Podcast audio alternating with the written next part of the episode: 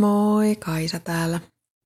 Tajusin pari päivää sitten, että nyt kun on mennyt jonkun aikaa, kuinka monta viikkoa tätä koronaa nyt on ollut, niin tota, ettei ole päässyt kirjastoon, niin yllättävän nopeasti, tämä on tosi hämmentävä huomata, niin on, on jäänyt pois tapa käydä kirjastossa.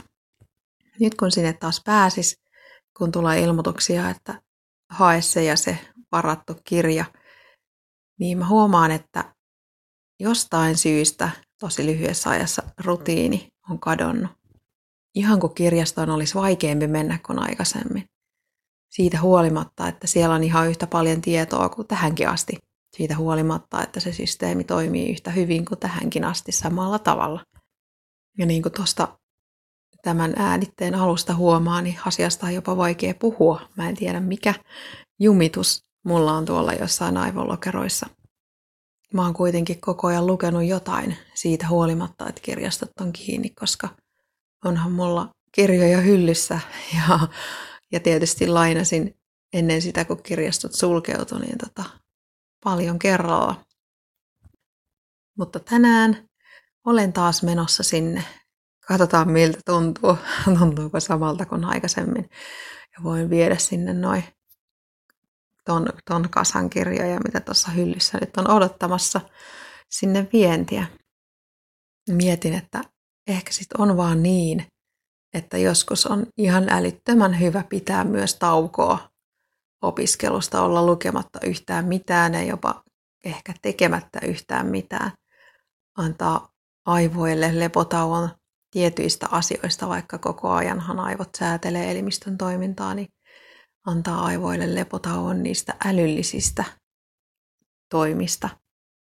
Ja sitten voi olla vaan niin, että ehkä aivot ei ole vielä, vieläkään levännyt tarpeeksi, jos on ollut pitkä rasitusaika takana. Ja sen takia on sitten vaikea tai hankala, haasteellista palata siihen automaatioon, mikä aikaisemmin oli ihan selkeä. Jäänyt sitten pohtimaan tätä asiaa, että pitäisikö säännöllisestikin antaa aivoille älyllistä taukoa, muutakin kuin unen aikaista taukoa. Toisaalta asia voi olla myös niin, että välillä on tärkeää tuottaa jotain sen sijasta, että kuluttaisi. Lukeminenhan on tavallaan tiedon kuluttamista ja sitten jos kirjoittaa tai puhuu tai piirtää tai mikä nyt sitten se oma luomistapa onkaan, niin, niin se on erilaista. Vaikka siinäkin oppii, niin se on erilaista oppimista. Enemmän sisä, sisältäpäin tulevaa kuin se, että opiskelee jotain ulkoista lähdettä on mielenkiintoista huomata, että välillä on hyvä olla sellaisia aikoja, että ei ole tekemisissä ihmisten kanssa, ei keskustele juurikaan kenenkään kanssa ja samalla sitten jättää ne sen ulkois, ulkoisten lähteiden seuraamisen myös vähemmälle. Viettää siis aikaa itsensä kanssa.